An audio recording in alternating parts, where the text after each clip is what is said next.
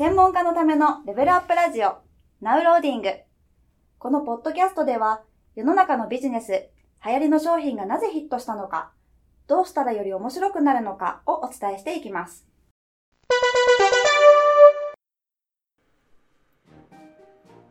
こんにちは。ゲーム戦略売上アップコンサルタントのジンバです。今日も集客やマーケティングに役立つ情報をクイズ形式でお伝えをしていきたいと思います。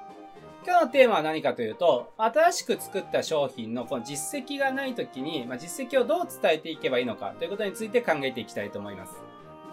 何かね、商品を提案するときにはですね、この商品のね、まあ、実績を書くということは重要ですよね。例えばこれまでね、こういうお客さんが来ていただいて、こんな成果が上がってますよとか、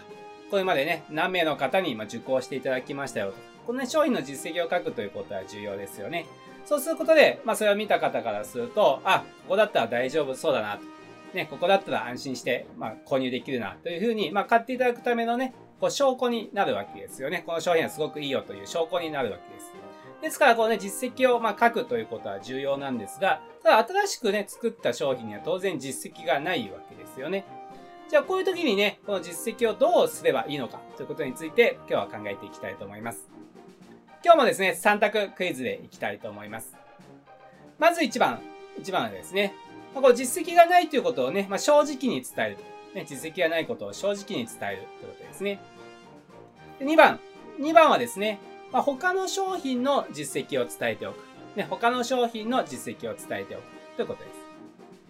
す。そして3番。3番はですね、まあ、実績についてあえて何も触れないと。ね、実績についてはもう何もね、触れないでおく。この3つのうちどれが、ま正解でしょうか？ということですね。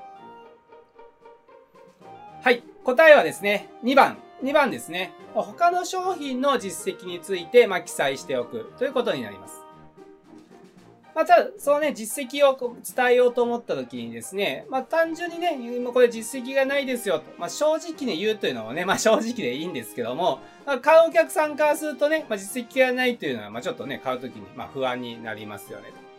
そしてね、まあ、実績について何も書いてないことも同じですよね。本当にこの商品、実績あるのかなと。購入した人がね、ちゃんと成果上げてるのかなというふうにまあ思いますよね。なので、まあ、他の商品のね、実績を書いておけばいいわけです。他の商品ってなんか、他の商品の実績書いておかしくないかなって思われるかもしれないですけども、当然ね、今売る商品と、まあ、同じようなね、関連する商品とか、同じようなノウハウやメソッドが使えてる商品ってあると思うんですよね。まあ今までね、こういう商品を提供して、これだけのね、成果を上げ、上がっていますと。お客さんにね、購入していただいて、こんな成果が上がっています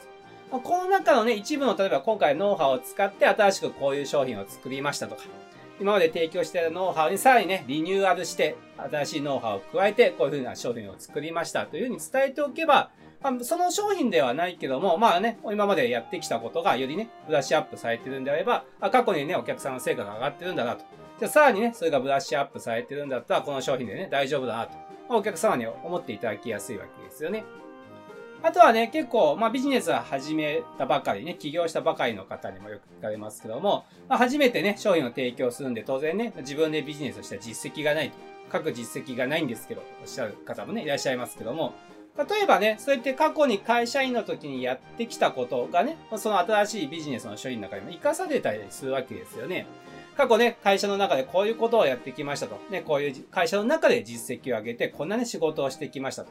これまでの経験を活かして、今回ね、こういう商品を作って、まあビジネスをね、始めています。ということを伝えれば、まあ、もう当然ね、この商品の実績ではないけども、ちゃんとそういうバックボーンがあるからね、この商品ができてるんだなと。じゃあね、まあある程度安心できるなと思ってもらえるやすいわけですよね。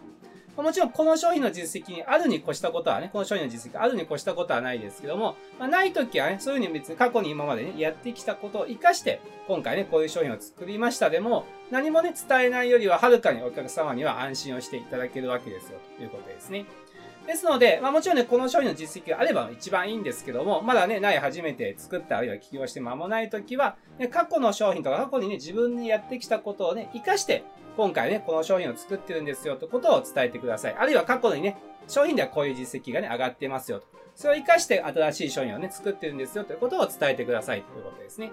まあ、そうすればね、お客様からしたら何も実績について触れてないよりも、だいぶね、安心をして、あ、それだったらね、大丈夫そうだなと思ってもらいやすくなるわけですよね。はい。ということで今日はね、この新しく作った商品の実績がない時にはね、どういうことを伝えればいいかということについてお伝えをしました。ぜひね、今までやってきたこと、他の商品でね、上がっている実績、こうしたことをね、お客様に伝えて、まあ安心をしていただいてくださいということですね。また次回を楽しみに